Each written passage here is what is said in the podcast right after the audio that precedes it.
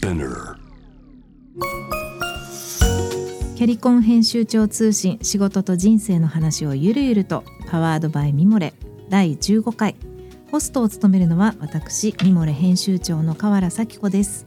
キャリアコンサルタントの資格を生かして仕事と人生そして職業キャリアだけじゃないライフキャリアの話を誰にでも分かりやすくゆるゆるとお話しします。はい、えー、第15回の今回も、えー BIBS コーチング代表でライフコーチのボークしげこさんとお送りします。はい、よろしくお願いします。お願いします。今回はですね、小さな成功を積み重ねて失敗体質から成功体質へと題して、えーお送りしていきたいと思います。はい、さて本編に入る前にミモレ編集部がピックアップしたキャリアニュースをお伝えします。男性の更年期障害最大の原因はストレス2023年4月26日付の日経新聞によると男性更年期障害の最大の原因はストレスで過労や人間関係の悩み転職や退職による環境変化など社会的な要因が大きく影響するとのことです。更年期障害は性ホルモンの分泌が低下し心身に不調が起きた状態のこと。これまで女性特有のものと思われていましたが近年男性にも更年期があることが判明し一般にもよく知られるようになりました。女性の更年期障害がエストロゲンという女性ホルモンの低下によって起こるのに対し男性の場合は男性ホルモンのテストステロンの低下が症状の引き金となります。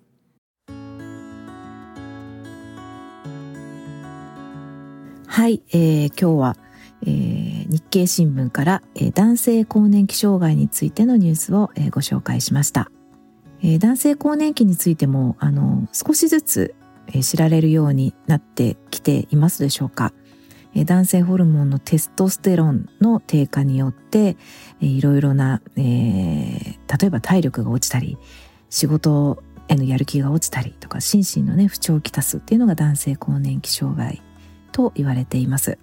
あの軽い場合は漢方薬での治療も、えーありますし、まあ、男性ホルモン補充療法なんかも、えーありますので本当にね辛い辛い症状をね我慢するのはあの、まあ、女性だけじゃなくて男性も、えーしんどいと思いますので、えー無理しないでね受診してみてほしいなと思います。パートナーの方がねちょっと様子がおかしいぞみたいな時にも少しなんて言うんでしょう様子を見てあげて場合によっては一緒に受診してあげたりとかそういうのも、えー声掛けができるようになってくるといいななんていうふうに思っています。はい、えーこの記事の詳細は、えーミモレの、えーキャリコン編集長通信の記事の方に、えーリンクを貼っておきますので、えーよろしければそちらもご覧になってください。はい、ではそろそろ本編に入りたいと思います。しげこさんよろしくお願いします。はい、よろしくお願いします。はい、えー今回はあの自分のキャリアを生きるための7つの武器の一つ、はい成功体質っていうのについてお伺いしていきたいと思います。成功体質って何だろうって最初思ったんです。でも失敗体質から成功体質へって言われたらすごいちょっとドキッとするじゃないですか。私失敗体質だったら嫌だなってみんな思うと思うんですけど、うんうん失敗体質成功体質っていうのはどういったものなんでしょうか？ぜひちょっとお伺いしたいなと思いました。はい。これね成功体質とは何か？いやもう成功体質っていうといや成功か。いやそりゃじゃああれか。いきなり起業したらうんうまくいっちゃったりとか、うん。いきなりエベレストに登っちゃったぞとか、うん。なんかそんなようなことをね思い浮かべる。ね 成し遂げるのが成功かなってちょっと思いますよね。ですよね。うん。っていうか私たちってそういうふうに訓練されてるじゃないですか。うん。夢は大きくとか、うん。ねなんか成功した人っていうと、うん。やっぱりそういうなんかやった人、うん。なので成功体質っていうとあーじゃあそういうふうになんなきゃいけないの、うんうんって思うかもしれないけど、はい。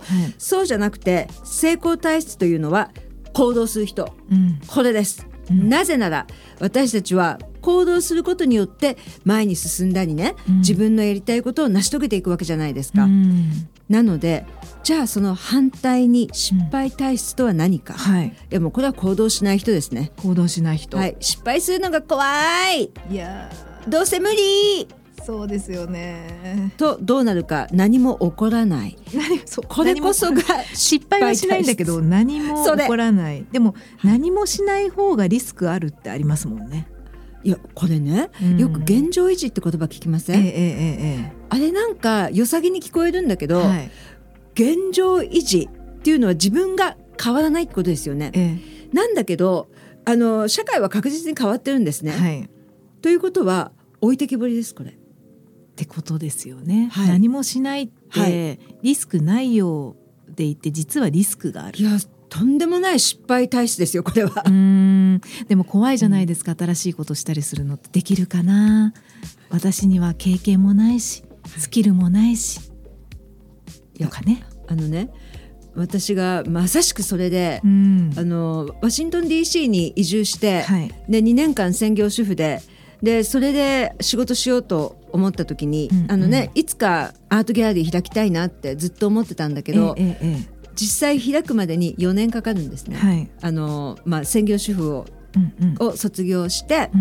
仕事をするようになって、うんまあ、ボランティアから始めるんですけど、ええええあの4年間かかる、はい。なぜか。あライフコーチの前にアートギャラリーあはね、い。やってたんですよね。そうなんです。実はあのライフコーチは私のセカンドキャリアセカンドライフのセカンドキャリア、うん50歳になった時に変わって、はい。それの前はね以前は、うん。実はあの39で、えー、とアートギャラリーを起業して、うん。でそこからずっとギャラリーのオーナーをやってたんですけど、うんうんでもねあの4年間かかるんですうんよ。うん。で自己紹介じゃないかあの紹介してくれる時に、はい。初めのうちは「あギャラリーを開きたいボークさんです」とか紹介されてたのにだんだんだんだん、うんいつかギャラリーを開きたいとずっと言ってるしげ子みたいに紹介されるようになっちゃってなんで4年もかかったかはい。なんで4年かかったんですか？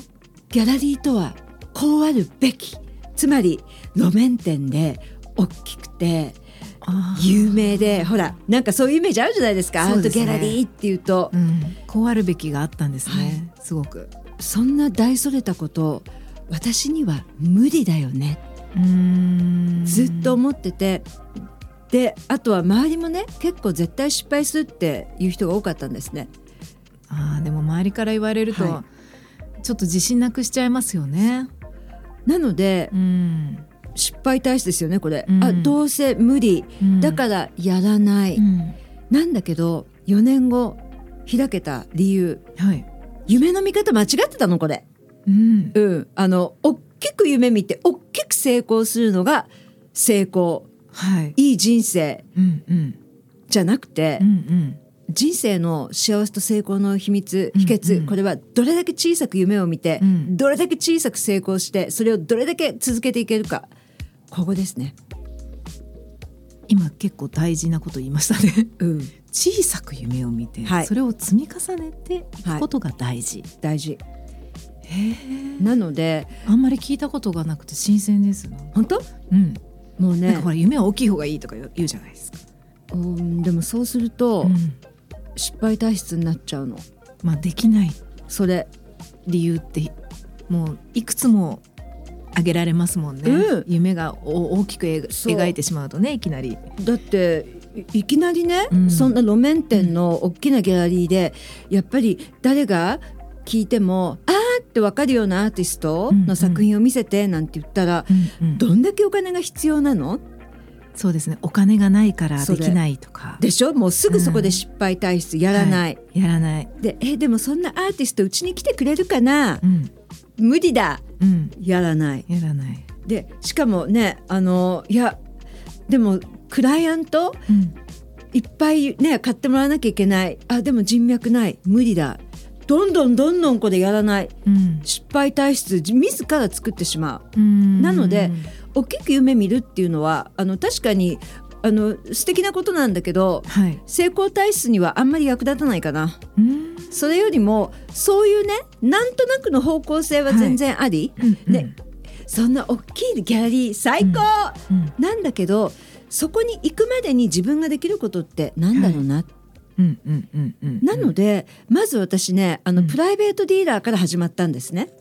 あ大きく店を構えるのではなく、はい。はい。まず一人で、うんうん。プライベートディーラーっていうのはお客さんがなんかこれ欲しいから探してって言ったら「ははいわ、かりました」って言って探して、うん。なのでリスクゼロですよねこれ。確かに。自分で作品持たないはい。自分で購入しないとか仕入れないお店いらないっていうんで、まずそこから始めたんですね。ええええであこれならできるそういう仕事があるっていうのも知らなくて、うんうんどうやったらできるのかなと思って一番リスクないのなんだろうと思ったそれででじゃあこれならねあのとりあえず相手にさ、まあ、最悪相手にされないだけかっていうんで。でそれこそねあの前回言った嫌われる勇気じゃないけど相手にされない勇気、ね相手にされないだけかっていうの、はい。それで、ねまあ、飛び込みの営業じゃないけど、うん。まあ、そういうのをやってるうちにあと美術館で私ボランティアやってたんですね。はいあの畑かけのボランティアっうんうんていうのはそれれしかし私にできる仕事がなくて、うんうんアート関係の就職活動したけど全滅で、うんうんうん。なのでボランティアから始めて、うん。でそこでちょっと知り合いができてから、はい。今度はプライベートディーラーになって、うんうんあの売り買いを始めてうん。でそこであそろそろ人もね結構人脈もできてきたしアート業界のビジネスも分かったから、じゃあね次は路面店かって思った時もあのお金がいくらあるか。で1年間全くお客が来なかったとして潰れちゃったとしても、うん。自分で負債を賄える程度のうん。家賃っていくらかって算出して、うん。うん。で本当ねあのこのぐらいちっちゃくすると、はい。失敗してもたかが知れてんですね、はい。失敗しても自分が責任を負える範囲、うん。なのでそこまでちっちゃくしてあそっかじゃあ家賃ね15万円ならなんとかなるぞっていうんで、うん。で家賃15万円のとこ探したらあったんですよ。はい。すっごいなんかのお店の2階だったんですけど、ええ 2階。うん。であいいじゃんこれ。これなら払えるわ。うん。でアートを搬入できるぐらいのうん。大きな入り口があったんですね、はい2階なんだけど十分いけるわこれ。あと、うん。窓から入れることもできるわっていうんで、うん。うん実際やったことはないけど、うん。でそこを借りることにしてでで1年間だけ貸してくれるっていうんでう、ん。うん。でじゃあこれならいける。で今度はアーティストいいないわけですよ、いやうんこれもまたね相手にされない勇気じゃないけど、うんうんあの有名な人に言ってももう相手にされない、はい。なのでまずは日本っていうかあのアジアのアートを見せたくて、ええじゃあアメリカで見せたことのないアーティスト、うんうん。だからアメリカじゃ無名の人うん。を探そうと思って、でもすごい断られた「うん。ああんた誰？誰みたいな。うん、あなたなんかやりたくない」みたいな、な結構はっきりすごい言われてはい。でも一人雑誌で見たんですけど、ええええ。すごい良かったんですよ。うん。で一生懸命一生懸命探し当ててう、んで会ったら「やりましょう!」って言ってくれて。うんいや大変なことになってた。こうやっていややりましょうって言われちゃったよ。私これギャラリーオーナーじゃん今から、うん。でそれこそ大慌てで「いや大変だ大変だ」っていうね、うんうんでねそのこのややっとでも借りた場所にアート飾れることになって。うん。でそれで始めた。でもこういうふうにしていくとあの失敗しても自分ではい。責任が取れる範囲だし、うんうんうん。と失敗するのはあんまり怖くない。うんいや最悪まあ最悪ね1年はできるなっていう。うんそのぐらいまでちっちゃくしてであと日々本当に地味うん。地味の積み重ねつまりあのお客さんを増やすために、はい。できるだけたくさんのイベントに行って名刺配って。うん。だから毎晩3つイベント行ってたんですね。イベントに行って名刺を配る。はいそれだったらできますもんね。うん、これならあのとりあえず誰でも行けるイベントなので、うん、そういうとこ行って名刺渡しにて、うん。っていうのを地道にやってで4年後ですね。だからでそれまで本当に失敗したらどうしよう失敗したらどうしようっていうのが最初2年ぐらいあって。うん。であそっか夢の見方間違ってたわこれ。確かにねいきなりエベレストに登ろうとしてたなと思って、はい。でその結果、うん、そのギャラリーはどうなったんですか？いやこれがねはい。開いた時もえ散々言われたんですね、はい。アート業界の人から絶対失敗するっええええていうのは私自身が DC の出身じゃないし、ええはい。あ青い目うん。あ金髪じゃないし、男じゃないし、うんうん。あの超エリートが行くアートのはい。大学院出てないし、うんうん。お金持ってないし、うんうんうん。でしかも専門が中国現代アートだったんですね、うんうんうん。市場そのものがないじゃん、うんうんそんなんで君潰れるよ。うん。業界50人に聞いて、うん。49人から絶対失敗するって言われてはい。たった一人がはい。っていうかあなた失ったってたかが知れてんじゃん。うん。じゃあやってみなさいよ。なるほどそれ。でだんだんこう道が開けていくわけですよね。でねそれがあのえっ、とね2004年だったんだけど、2006年に、はい。一夜にして現代中国現代アートの市場ができるんですね。で値段がいきなり10倍になってええ。でアーティストから直接買い付けることができるのってワシントン DC には私しかいなくて、はい。で東海岸ニューヨークにも23人しかいなかった、なのですごい電話が止まんなくなって、うん。で超 VIP の顧客がダーッとついてはいであの結果大成功しちゃうんですね。いやー。この話すごい面白いポイントがいくつかあって、うん。なんかやっぱりそのさっき失敗体質ってはい。うん話があったけど、やっぱできないことをあげるとキリがなくって、はい。経験がないスキルがないはい。人脈がないはい。お金がないはい。もうだからギャラリーなんかできないはい。って思うことはすごく簡単でそっちの方が考えやすいと思うんですけどはい。茂子さんがまず経験がないならまず美術館ボランティアから始めて、はい。ですごいいいなと思ったんですよね。なんかあのこの番組でもボランティアについて取り上げたことあって、でもボランティアって報酬はないですけどそこでいろんな人と知り合いにななれたりするんですよね。はい。でそこでつながった人からなんか人を紹介してもらったり場所を紹介してもらったりみたいなことが、まあ、展開していく可能性がありますもんね、ボランティアで。あとはそのイベントに行って名刺を配るっていうのも、やろうと思えば自分がこう行動する気持ちさえあれはい。ばできますもんね。はい。だからそうやってち小さな行動を積み重ねて、できたっていうのを積み重ねていった先に、チャンスが訪れてはい。で成功の道が開かれるってすごく参考になるっていうか、これ結構皆さんあなるほどって思う方いらっしゃるんじゃないかなと思いました。あとねうん、自信がつくんですね。うんなぜかこれあのね例えば畑きかけのボランティアなんか誰だってできることだけど、うんうんでもそんな小さなことでも行動なんですね。うんなので今日も畑きかけやったこれ畑きかけ？うん。畑きかけ。畑ね？畑きかけ。その畑。これ畑きかけ。え美術品にいやまさか違いますよ。ほこりかぶったファイル。これか？あそういうこと？そう。そんなことしかやらせてもらえない。あ美術館のボランティアだけれどそもあの資料のはい。そおこです。掃除っていうか。な何しろあなた誰ですからね。どこ行ったって。でそこから始めて。でもそれでもこのなんとなくのね夢。はい。いつかギャラリー開きたいなに向かって確実に一歩進んでるんですよこれ。はい。確実に今日も働きかけやったぞ。すごいみたいな、はい、うん、これも自己肯定感もあるけどね、はい。うん、こっからやれる自分は偉いじゃんみたいな。でそうやって成功なんですねそれが。うん。どんなに小さくても行動したこと自体が成功、うん。でもしかしたらうまくいかないかもしれない。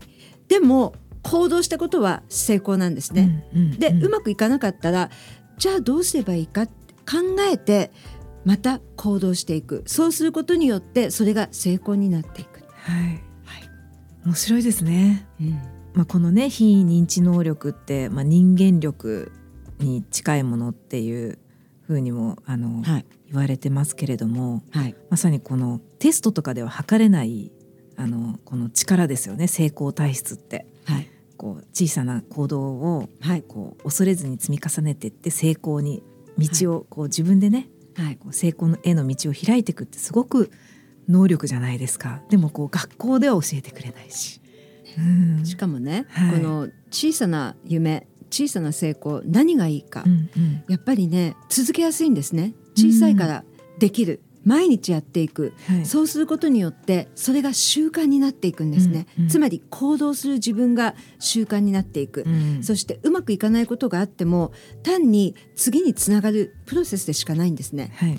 じゃあどうすればいいか、うん。そうやって毎日問題解決しながら進んでいくとだんだん取れるリスクが大きくなってくるんです。うん。成功のねちっちゃな成功が一個ずつちょっとずつ大きくなっていく。そうすれば失敗というかうまくいかないこともちょっとずつ大きくなっていく、はい。なんだけどそこにはか成長してる自分がいるのでなんとかできる自分になってるんですね。リスクを取れるようになるんですね。なりますなります。はい。だから成功体質なんですね。はい体質。体質も自然とそうなってる。繰り返てしているうちにね小さい行動を、まあで最初はうまくいかなかったりすることも多いけど、それはプロセスではい。やってるうちにこうだんだん大きなリスクを取れるはい。大きな行動はい。に出れる自分に成長できるはいっていう。でそうなるとうまくいかないこともね以前に比べて大きくなるけど、うんうん。でもそれを問題解決できる自分になってるんですね。でそれが自信なんです。それが自信。はい。そのそれを自信というってことですね。そうです。あこれはい。うえーどうしよう。あでもあの時これやって大丈夫だったじゃん。だから今回もきっとできるよ。大丈夫だよ。これ自信ですよね。うんうんうん。はい。いやいいですね。なんかやっぱりできない理由っていくらでもこうね作れてしまうけれどもそういう失敗体質はいをね脱却してはい。こう成功体質になっていけるといいなというふうに思いました。はい。楽しいでしょ。ね楽しいですね、うん。でもなんかなんて言うんでしょうやっぱりこうやるべきことがこう具体的だからあの茂子さんがおっしゃることってなんか自分にでもこうできる気がするって思えるのがいいですね。最高できるがわあの練習するっていうか習慣づけだから、うん。なんか持って生まれたいや違う違う違う。なんか資質ではなくって、こう習慣づけによって身につけられるそれ。体質だよってことですよね成功体質だよね。本当にねうん。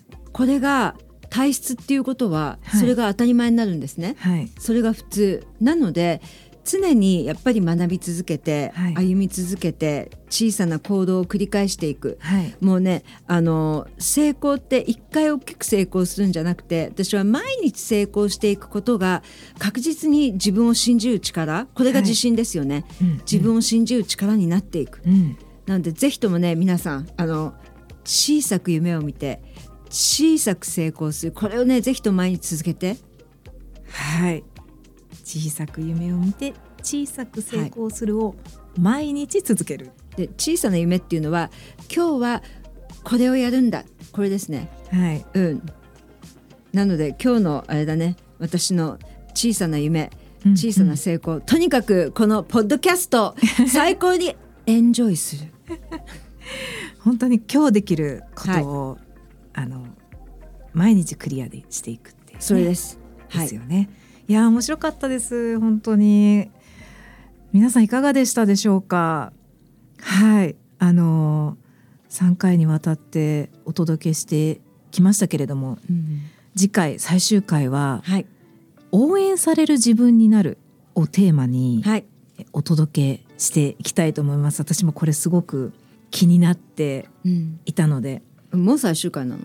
そうなんですよ。もう最終回なの。という間なんですよ。はい。なんかね、キャリアはね、一人で作るものじゃない。応援団が作ると言っても過言ではない。はいっていうのがね、とても私。あの気になったので、ぜひ詳しく本当お話を伺っていきたいと思います。はい。はい、しげこさん、ありがとうございました。また次回よろしくお願いします。はい今日も最高に楽しかったです Be yourself! Bye! ここまで聞いてくださった皆さんありがとうございます。最後にミモレ編集部のおすすめアイテムをご紹介します。今週のおすすめアイテムは株式会社全部ジャパンより豆100%の新主食全部ヌードルを、えー美味しくパスタで楽しめるプラントベースでグルテンフリーのパスタソースが4月26日から発売になりました。皆さんあのミツカンさんのね会社なんですけど株式会社全部っていう、えー会社があって、えーいろいろねいろんな商品があるんですけどエンドウ豆100%の全部ヌードルっていうのがとっても有名で、えー、とグルテンフリー食のやってる方とか私もこうパスタとかを食べたいけどなんかこう夜にパスタを食べるのはちょっと罪悪感があるかしらみたいな時に選んでますこの全部ヌードル豆100%なんですね。はい、であの今までもいろいろパスなんかソースとかあったんですけど、えー、今回パスタソースの商品開発にこうイタリアンの巨匠の本田哲也シェフが入ってとってもパスタソースが美味しくなったんですよ。この間実は発表会に行ってきてあまりに美味しかったので紹介皆さんにこの番組でも紹介したいなと思いました。あのダイエット中の方とか、えーまあ、そのタンパク質とかをこうたくさん取ってほしい。例えば私も子供がいるんですけどその思春期とかのお子さんがいるご家庭とかあのいろんな場面でねこの全部ヌードルヌードルとってもなんかいいなと思ってるんですけどおすすめなので、えー、よかったら、え、チェックしてみてください。罪の意識を感じずにねパスタが食べられる。幸せを。感じていただけるんじゃないかなと思います。とっても美味しいです。はい、えー、こちらのオンラインショップのリンクを概要欄に貼りますのでぜひチェックしてみてください。キャリコン編集長通信仕事と人生の話をゆるゆるとは毎週金曜日にニューエピソードが配信されます。このポッドキャストはミモレスピナーのほか Spotify、Apple Podcasts、Amazon Music など主要なリスニングサービスにてお聞きいただけます。ハッシュタグは仕事と人生の話をゆるゆると。メッセージの宛先は概要欄にあるメッセージフォームのリンクからお願いします。えー、フォローボタンからフォローをしていただけるととても嬉しいです。はい、えー、皆さんお聞きいただきありがとうございました。ミモレ編集長の河原咲子でした。